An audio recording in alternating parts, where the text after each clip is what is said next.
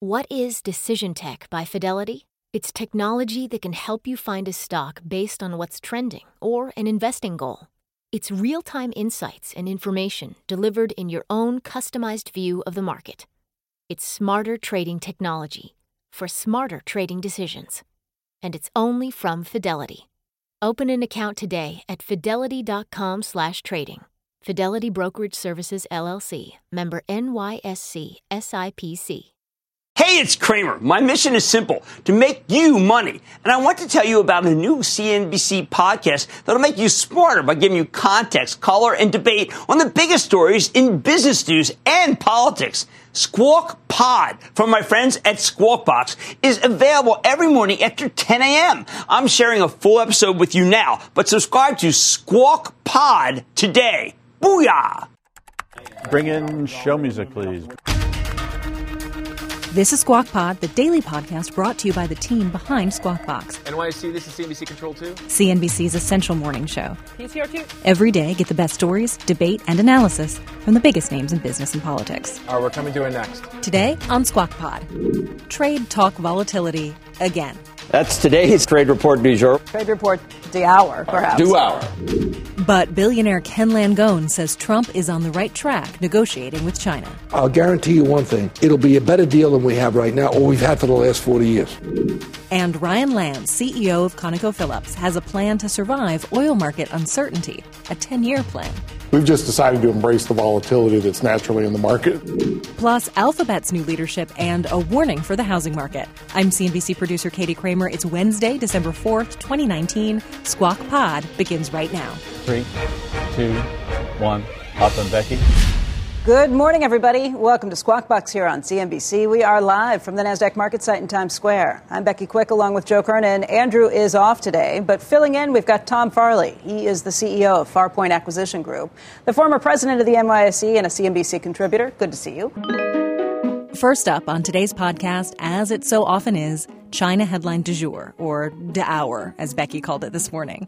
If there's a lesson from the last couple of weeks, it's that every trade headline matters to the markets, even if it's reversed within the day. Just look at the last 24 hours. Yesterday, President Trump sent a shockwave through the markets after announcing a trade deal with China might make more sense after the 2020 election. Then, early this morning, as we started Squawk Box, the markets reversed course and indicated to open higher on a Bloomberg report that people familiar with the matter said the U.S. and China are getting closer to agreeing on the amount of tariffs that would be rolled back in a phase one trade deal. This is all happening while President Trump is in London for the 70th anniversary of NATO's founding. Let's get back to Becky. I guess if there's a lesson from the last 24 hours, it's that every trade headline could swing things in one direction or the other. Markets are watching this, waiting to see what happens as we get closer to that December 15th deadline for when additional tariffs are expected to go on if there's not a trade deal that's reached.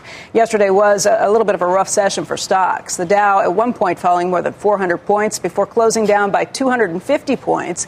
That's its worst day since early October, and that tells you a little bit about where we've come in these markets. The idea that a 1% pullback we haven't seen that in over two months. How long we've been hitting new highs for two, three months, up to 3150 yeah. or so on the yeah. S&P.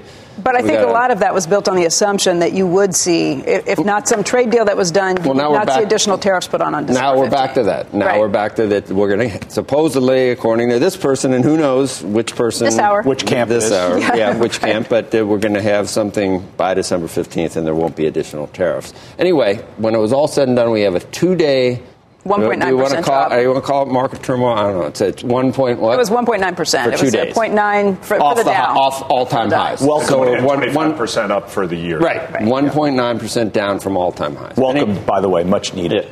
Needed it. It's a good thing overall. Really? Shake it off a little. Probably need more Absolutely. than that. This is a shake the trees. This is a what is this? This is not even a. I don't know. This is like a hangnail. Look, equity exposure. Not even psoriasis. Equity exposure has been optimistic for the entire year. You have a friendly Fed that's underneath the market, that's supporting the market. Anytime cautious optimism evolves into extreme optimism, which over the last couple of weeks it seems to have, it's good if you temper that enthusiasm, have a little bit of a pullback in the market because that leads you to the next road higher. Let's get the latest uh, trade buzz from Eamon Javers uh, in Washington. Who was it, Eamon? Uh, was it from our side, and was, was, it the Uh, the more if that wasn't Navarro, probably. Who do you think it was? Mnuchin or something? The, the source for this uh, Bloomberg piece that we're all talking about this morning. Yes.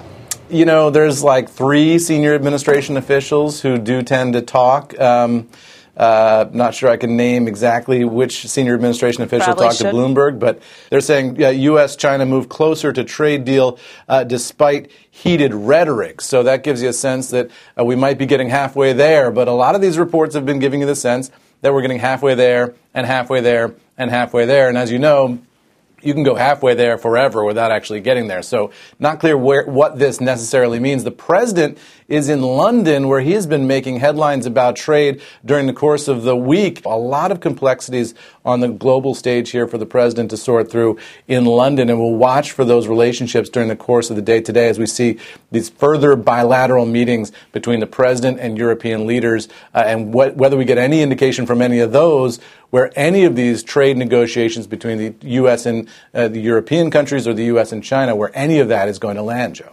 It, they're, I guess, ascribing some of uh, President Trump's uh, comments, as- or not ascribing, but describing them as uh, not necessarily um, policy, but sort of speaking just off the top of his head. That's what we're hearing. Off the cuff, right? Yeah, off the cuff. But He does a lot of off the cuff. Well, he right? does. He does. And, you know, in, in the way he does it, you got to love it. It's like, I'm thinking that, but I'm not going to say it. but right after he said it, which is, it's just, it's kind of funny. But On one question yesterday, he said, I don't want to answer that question, and then he answered the question. he did say, with Macron, he was pretty funny, too. You got to admit, where he goes, that was the biggest non answer. You know, you're, that's why you're such a good politician, because you really don't say That was a tense meeting between Emmanuel Macron and Big President Trump handshake, yesterday. too, right? A squeezy handshake from Macron Yeah. to. Uh, 100% taxes on 2.4 billion worth of uh, French goods will make a relationship a little you're frosty. still thinking about that. Yeah, But, uh, champagne. Can, can you still get it? Champagne and cheese. I can still get French onion soup without a without a without a tariff. So we're And we're French good. fries. So we're good. And French fries. Yeah. French fries. fries, though, I saw another. The, the potatoes are getting smaller. I saw that today. I don't know whether it's climate change or what. It, hey, hey, you know, Eamon, you, you, Yeah. you really concern me with getting halfway there and then halfway there and halfway there because Yeah. that, that's asymptotic analysis. You will never get there. Do you, you realize right. that, of course? I mean, you That's get right. you can see where you're trying to get, and you get closer. You know, you're within a millimeter of getting there, but You can- then you you're can only within a half a millimeter. two and then a quarter right? mil. Yeah, you'll never ever get there. Let's just hope you're wrong about that. Maybe Well, that's the question: is is are we getting there? Does this indicate some underlying uh, reality, or are these just officials uh, sort of talking to reporters on this on the sly? One thing that's obscured uh, with all the back and forth, the Mnuchin wing, the Navarro wing, is is there a deal on the table for the taking if we wanted it right now? Is there a hold deal- off on the tariffs and is buy there a some deal on buy some Exactly. soybeans. That's it. Is that is that Yeah. deal Skinny deal. on the, Yeah. is that skinny deal on That's- the table? That seems ready like to it's sign? possible, right? I mean, it seems like the Chinese would agree to buy something uh, from the U.S. in exchange for the U.S. holding off on tariffs. It's like the question is how That's many to where we tariffs and what tariffs, and which which of the tit for tat responses during the course of the year will be rolled back at what time, and that is a much more complicated negotiation. But you could imagine Right, that if the U.S. was willing to roll back all of its tariff increases, the Chinese would buy some goods and call it a day. Uh, but that's not what the president got in this for. That's not what he wants. Let's get to Eunice, Yoon, in Beijing for the trade buzz from China. You know, just uh, wanting to weigh in a bit on what you guys were discussing uh, with Eamon on that Bloomberg report, um, just based on, on what my sources in China have said, they already thought that they had an agreement on a tariff rollback um, over a month ago, or about a month ago, on November 7th. That's when the Commerce Ministry, if you remember, um, had said that there was going to be a phase out of these tariffs um, and said it quite quite uh, proudly. Um, but uh, then the next day, uh, President Trump had uh, backed away from it. So I think it's probably worth. Uh, taking this latest report with a grain of salt until um, you know the until we actually see ink hit paper. All right. Thanks, Eunice. A surprise shakeup right at the top of Alphabet. Larry Page announcing he's stepping down as CEO. And Google chief uh, Sundar Pichai is taking over as head of the parent company. In addition to his current role, Brin is stepping down as Alphabet's president, and that position will be eliminated in a blog post. A Page and Brin said it's the natural time to simplify our management structure. They say they've never been ones to hold on to management roles when they think there's a better way to run the company, and they say Alphabet and Google no longer need two CEOs and a president. Uh, President and Page and Brin will remain on the board and are still the controlling shareholders. Um, they're both young, and so I mean, it, it's it's the They've amount of money that you we, we time, yeah right yeah they have, and they're young, but it's an amount of money that that we can't. We need scientific notation, really, just to talk about those guys, right? Just Well, the adding market cap's, zeros. the market cap's nearly a trillion dollars. They Yeah. built a company to the worth a Googleplex. trillion dollars. and they're are they? Maybe they're fifty, right? No, Are- are no, they- I don't think they are. I was just. I- I, I'm- I I'm was just gonna- just actually, let me look that up. wishful I don't think thinking. Everybody's getting older. Yeah. For the stock itself, this is positive.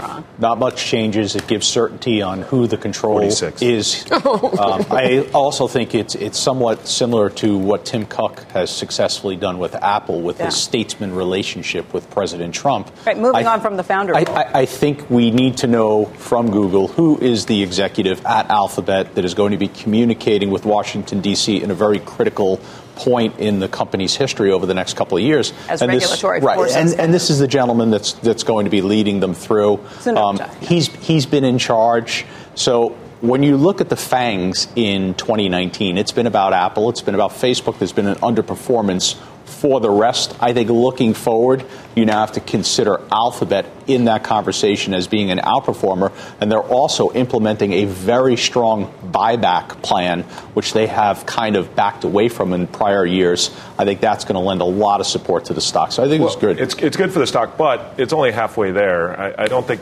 investors are going to love necessarily that they still control the company, but they're going to be more removed from the company. So they're going to be able But to they've been removed already. Tom. They're they're not they're, they they it's almost as if they've been an absentee CEO. They do have control in the voting stock, but they're not there on a day-to-day basis. I think this provides the certainty and direction for him to oversee the entire umbrella. Um, I, I view that as a good thing. A surprisingly downbeat forecast for the 2020 housing market from one of the largest names in real estate, and it could have big implications for consumer spending. Diana Olick joins us right now with more. Diana, good morning. Good morning, Becky. Realtor.com, one of the nation's largest home listing sites, says the housing market will slow down next year. The headline of the report is home sellers will remain on the sidelines, and that will cause the inventory shortage to get even worse and could even hit that record low. Now, low inventory will cause sales to drop just under 2% from this year, according to the report, and home prices will flatten nationally as millennials, who account for half the buying market, struggle to afford overheated prices. In some major markets, however, Realtor.com is predicting prices will actually go negative, the first time that's happened since the housing crash. Now, those cities include Chicago, Dallas, Las Vegas, Miami, Detroit, St. Louis, and San Francisco. With prices weaker, sellers will have little incentive to put their homes on the market. Now, home construction is increasing, but it's largely on the upper end of the market, not at the entry level where demand is strongest.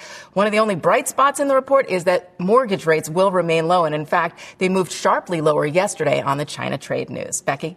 Diana, thank you very much. Uh, Joe, does that concern you? Anything about the future of the stock market, if, if this is true? No, because the consumer balance sheet is probably one of the strongest balance sheets that we have right now. Savings rate is up near 8%. That's a level that we have not witnessed uh, in probably 10 years. So consumer spending has been strong. I think that's going to continue, and I think it's a favorable condition if consumers are not just looking at the price of their home, utilizing the credit and running the uh, the debt level in the house near as 90 percent. There's more to the consumer spending story, and I think that's why the buoyancy remains. Cheese will be next. Coming up, billionaire Ken Langone thinks it's about time for a fair trade deal with China. You got a little chihuahua, and you throw him in a cage with a lion that hasn't been fed in 30 days. The chihuahua's got about 15 seconds to say his prayers on his way to heaven. This is what we've done with the Chinese for 40 years, and they've taken our pants off. Squawk Pod we'll be right back. What is Decision Tech by Fidelity? It's technology that can help you find a stock based on what's trending or an investing goal.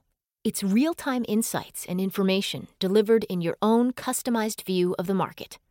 It's smarter trading technology for smarter trading decisions. And it's only from Fidelity. Open an account today at fidelity.com/trading. Fidelity Brokerage Services LLC, member NYSE SIPC. Squawk Pod is back. Hurry up, let's get to Ken Langone. Ken Langone is a billionaire from humble beginnings. As a teenager in an immigrant family, he dug ditches for the Long Island Expressway. That was long before he co founded Home Depot in 1978 and made his money on Wall Street.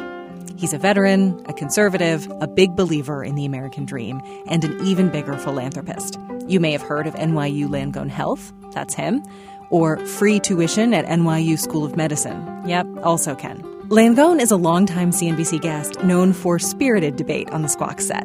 He joined Becky, Joe, and Tom Farley this morning for two hours. Here are the podcast highlights. We're joined by Ken Langone, president and chairman of Invemed uh, Associates. Good morning. Good, morning. It's great to That is not Andrew. I know. Looks like Andrew. He's, he Only heard, more handsome. he heard I was coming on, and he was No, no, he no. out He hasn't been in this week at all. I'm telling you Sitting that to, a little I- to the right of, of Andrew. That's why I'm a whole lot to the right. whole lot. To All the right, right. all right. Uh, That's not hard though. Joe Terranova, Senior Managing Director at Virtus Investment Partners. So, Ken, not only did you found one of the founders of, of Home Depot, so that's an unbelievable company, but, you know, hundreds of billions in, in market cap. So, a trade war is something I'm sure you've thought about, but you're mm-hmm. still in the game with, with Invemed. You got all these investments. What, What else is it? I look. What, what, are you glad we're doing? Are you glad Trump picked this fight with China and some of the other? Absolutely. You are. You, it's been 40 years. We started out, let's remember where we started. Give this our country credit. We started out helping them when they were making steel and pots in their backyards 40 years ago. We did everything we should have done to help a nation that large and that significant get on their feet, and we did it.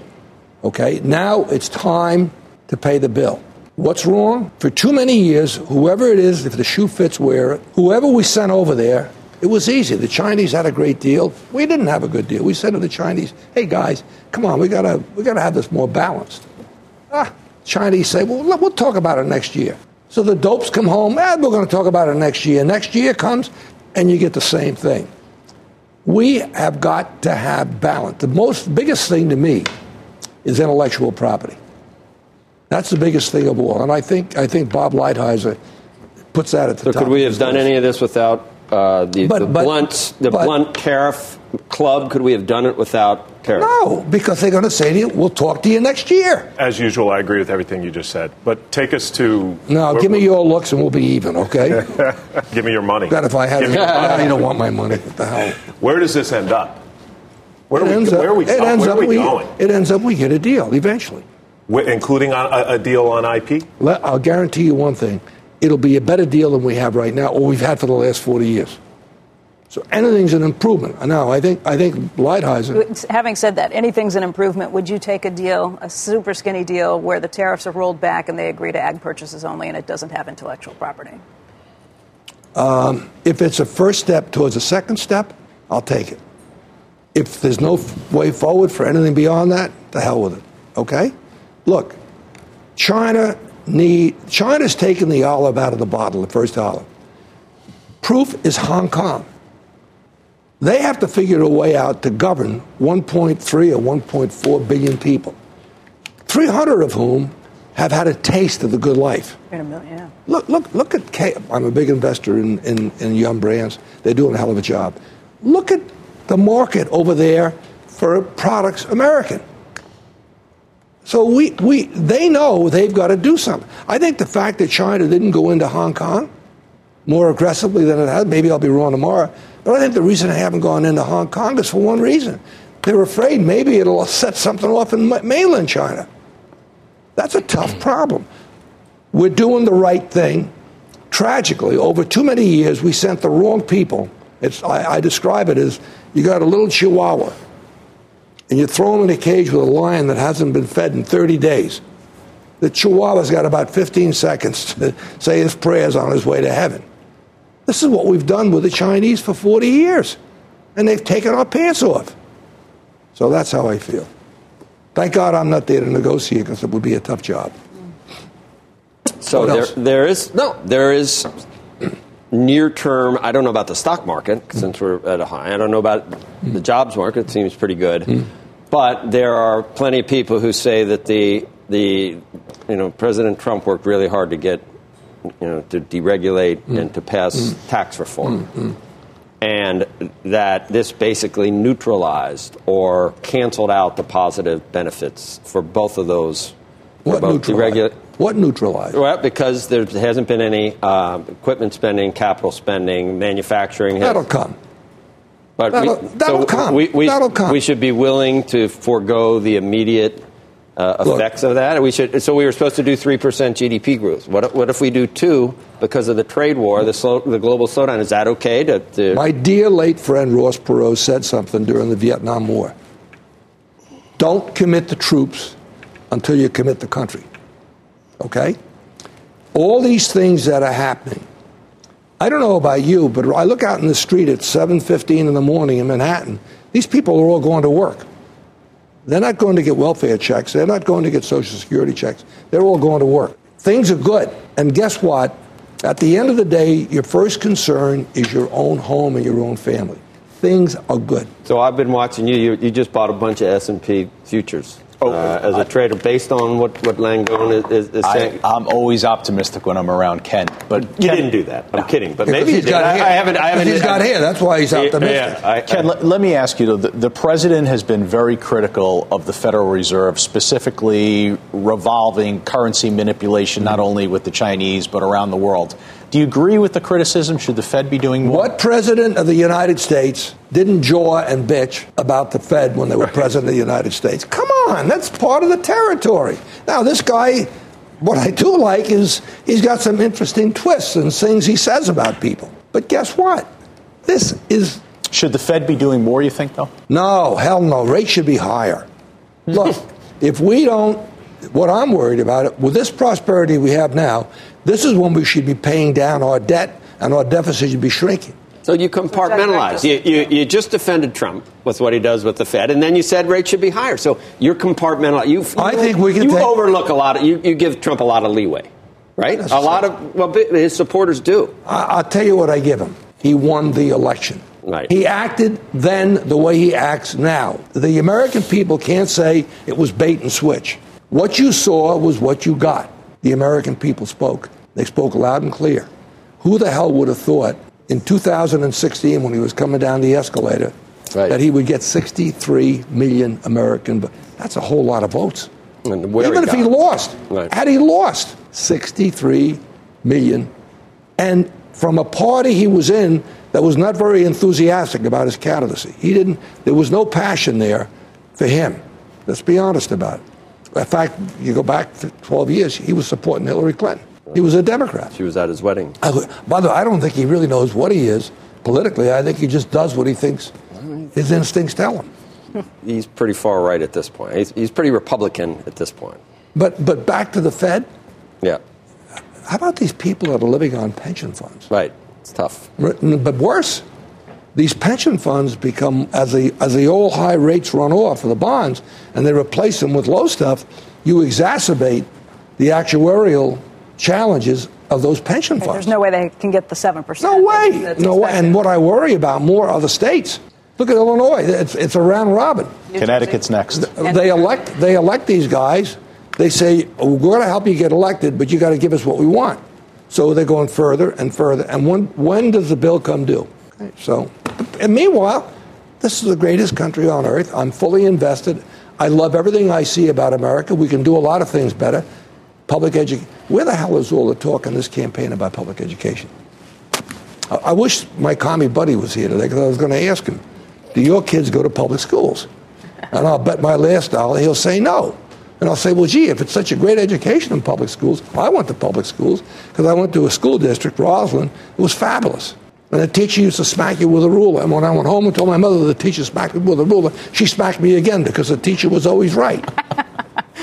okay, so I knew I didn't go home and complain about what Miss Fisher did in algebra My kids are in public schools. because you're in a good district and parents are involved and you hold people accountable. What about these 900,000 kids in this city? What a travesty. What a disgrace. You want to give them income? You want to improve income inequality? Educate these kids. Give these kids a shot. Nobody's saying a word about it. Not a word. Nobody. Community colleges in America are a flop. They're a flop. Why? What happened? What, What the hell do I know that all these people are going in debt to go to colleges where they're not learning anything? Well, that's four-year colleges as well. There, there are a number. Well, uh, th- that's another thing. I mean, federal. I agree with you. Federal subsidies of, of student debt is a major, major problem. Of course it is. And It's driving kid- these poor tuitions kids up. be- and the kid that's sincere that says, I owe the money, even though the government's backed it, I owe the money, I'm in debt. That kid's got to worry, okay? By the way, the other thing we have to do, and I'm working on it big time at Bucknell, diversity of thought. If, if a kid goes to a university or a college, they should be taught how to think of all the issues surrounding, would you agree with, you're an economist, before you make a conclusion, you look at all the facts and you say, well, this is this and this is this. This is right this time. I agree. Okay, we don't have that. And I'm, I'm, I'm pleading and I'm working very hard at Bucknell to get us to have diversity of thought. In fact, I was invited to speak at an event for Hillsdale College in Philadelphia, and this is very conservative. And I got up and I said to the president who was on the podium with me, I said, I want you to know that you're known to be a conservative school. I hope you're allowing the other side to have the podium to give their point of view as well. It's all about making the right decision. And the more we have facts, the more we have knowledge, the more we have all of the factors that go into determining what's the right thing, the better the decision we're going to make. All right. So how do I feel? Okay? You're awesome. Now, can Thank I you. leave? I want to go home and go to bed. I have, you know, Thank you. Next on Squawk Pod, You also have to deal with geopolitical volatility. I, I don't know how you sleep at night. the chairman and CEO of ConocoPhillips is balancing his company's financials and global politics from Saudi Arabia to Venezuela. Back after this. This is Squawk Pod. Here's Becky Quick. Stand Becky by in three, two, one. Cue, please. Welcome back, everybody. ConocoPhillips hosted its annual analyst and investment meeting in November and unveiled a 10 year plan for the company. That plan includes a free cash flow projection of $50 billion and a planned $30 billion of stock buybacks just over the next decade. Since that announcement, the stock is up a little under 4%, but in the week after it, it was up by about 7 or 8%. Joining us right now with more on his plan for the company and much more is Ryan Lance. He is ConocoPhillips chairman and CEO. And Ryan, it's great to see you. Thank you, Becky. Nice to be here. Thanks for coming it. in. Thank you. Uh, I, I think what investors liked about what they heard, not a, not a huge amount of surprises, but the idea that you are keeping capital expenditures kind of under control, under $7 billion, but at the same time, you do expect to see your output increase by about 3% a year. Correct. How do you do that? How do you get more with less? Well, I think it, it, it's a part of the portfolio. It's getting a low cost supply portfolio, trying to generate free cash. We've just decided to embrace the volatility that's naturally in the market and the oil price today. So we need to run at a good price. We need to run at a low break even, have low cost supply resources.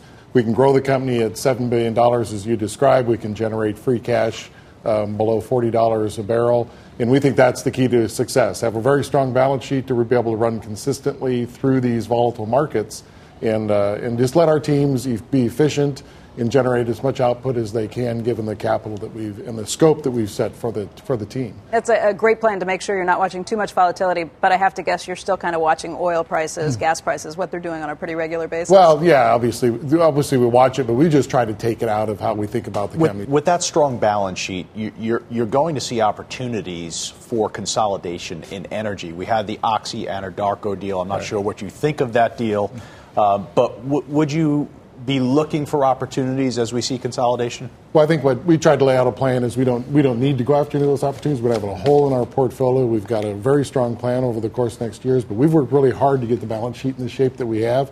And some consolidation has to happen in this business. We've been in this game, you know, for the last number of years. We've been acquiring assets. We've been looking for distressed players in this in this business. But really, what we have in the portfolio and a plan is we don't need to go do any of that. But we're not blind to what's going on in the. I, I share well. the laugh on Oxy and Anadarko. You know, say no more. You also have to deal with geopolitical volatility. I, I don't know how you sleep at night.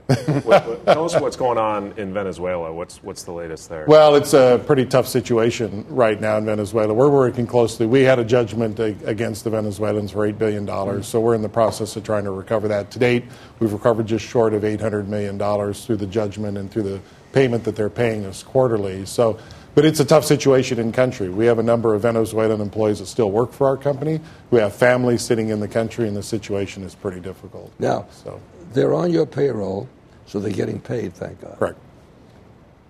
How are they impacted in terms of the money they have and not being able to buy basics like foods?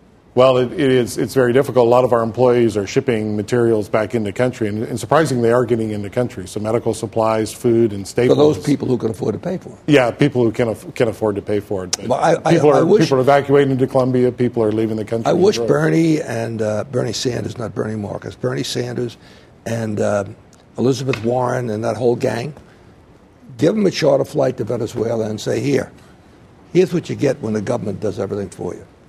What, what, does this Saudi IPO? I think today's D-Day for getting getting their bids. It may be tomorrow, but I think it's today, right about now. Uh, does this impact your business? You know, we were you know, we were concerned about two things. One is they're going to draw investors away because they're going to offer a value proposition that's quite compelling. Well, listing on the Saudi market for one and a half percent is not going to draw investors away. And then secondly, when you read their filings, to cover their dividend and their capital program takes fifty-five to sixty dollars. So. You know that's not going to be competitive. You know I'm not worried about that. For for me, that's in the low 40s. So you know they don't offer really a competitive sort of situation for me. I think what's going to be interesting is the impact it has on government policy now as Aramco goes goes public and the intera- interaction between that because it's And clear OPEC. And OPEC more because it's clear they have to uh, they need a certain price and market share is no longer an issue for them. Right. So I think it does have implications longer term on sort of how we think about the market and think about the commodity price and what it, what it's going to take to stabilize that. But there's really no incentive to be messing around with pricing because if you cut, they're going to cut.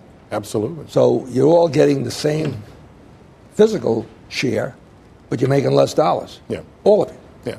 No, I think it's been clear all along that a, you know, the, an increase in the price is better off for, for, for OPEC and for the countries to fund the budget. And still to balance the budget in Saudi Arabia level takes even a higher price than 55 or 60. And you and I were talking off air. They, the Saudi Aramco IPO is structured in a bit of a heads I win, tails you lose. You know, they, when the price goes up, they get If to you're, collect you're more. talking about from the company's perspective. from the company's from perspective, pardon me. Right, when yeah. the price of oil goes up, they get to collect a higher percentage. No, they cream the upside. So Right. they, they're taking a disproportionate share of the upside given the filings that they've mm. described and the dividends that they're going to going to give back to the investors. It's going to be limited and capped as if if oil prices were, were to rise. Ryan, what do you think about the, the economy? Because we've had this raging debate about whether things are improving, whether we've skipped the recession, or whether that's just around the corner. You got to look globally uh, to see what's going to happen to the price of oil. Yeah, you know, we, we see slowdown. I mean, it, it's it's definitely slowing down, but it, it looks like to us it's kind of bottom, bottoming a bit. We see demand fairly healthy next year on the oil side, about you know a million barrels a day in growth in oil demand. Uh, the balance, the market's thinly balanced at a fifty to sixty dollar kind of world, as long as OPEC keeps uh, you know one 1.5 million barrels a day off the market like they've been doing.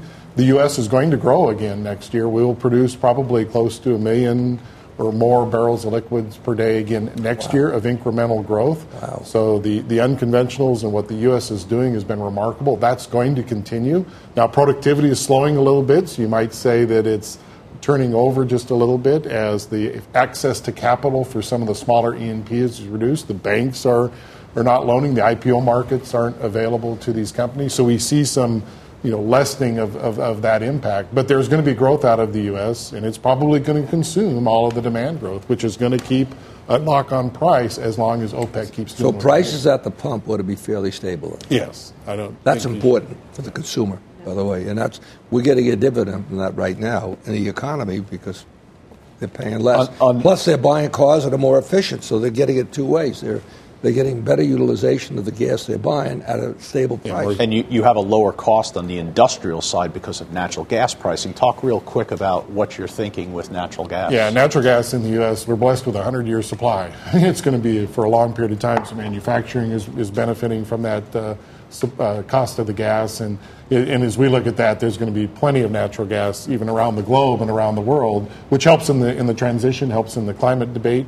And, uh, and, and is really going to help manufacturing here in the U.S. That's why some of that manufacturing has come back to the U.S. over the last decade. We represent some of the lowest cost gas in the, in the entire world today. You, you- have a huge intellectual property portfolio. I'm, I'm curious if you have a view on the China trade war from the perspective of going after IP theft.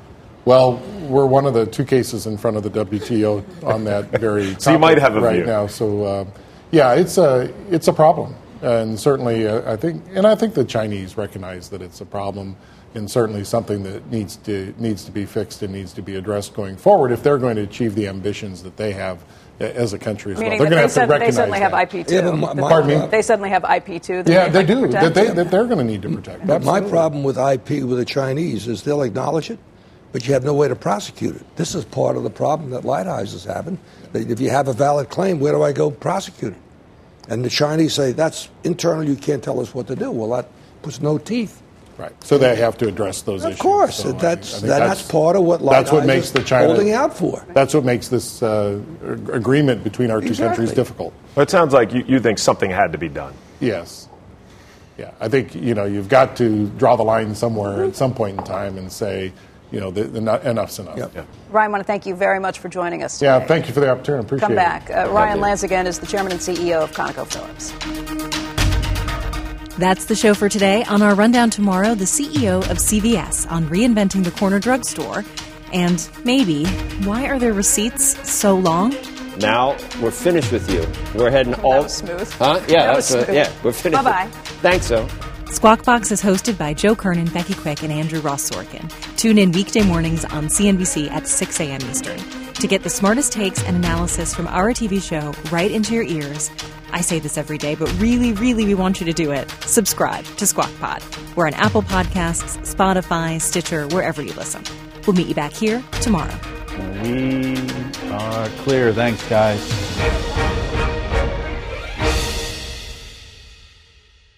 What is Decision Tech by Fidelity? It's technology that can help you find a stock based on what's trending or an investing goal. It's real time insights and information delivered in your own customized view of the market. It's smarter trading technology for smarter trading decisions. And it's only from Fidelity. Open an account today at fidelity.com/trading. Fidelity Brokerage Services LLC, member NYSE SIPC.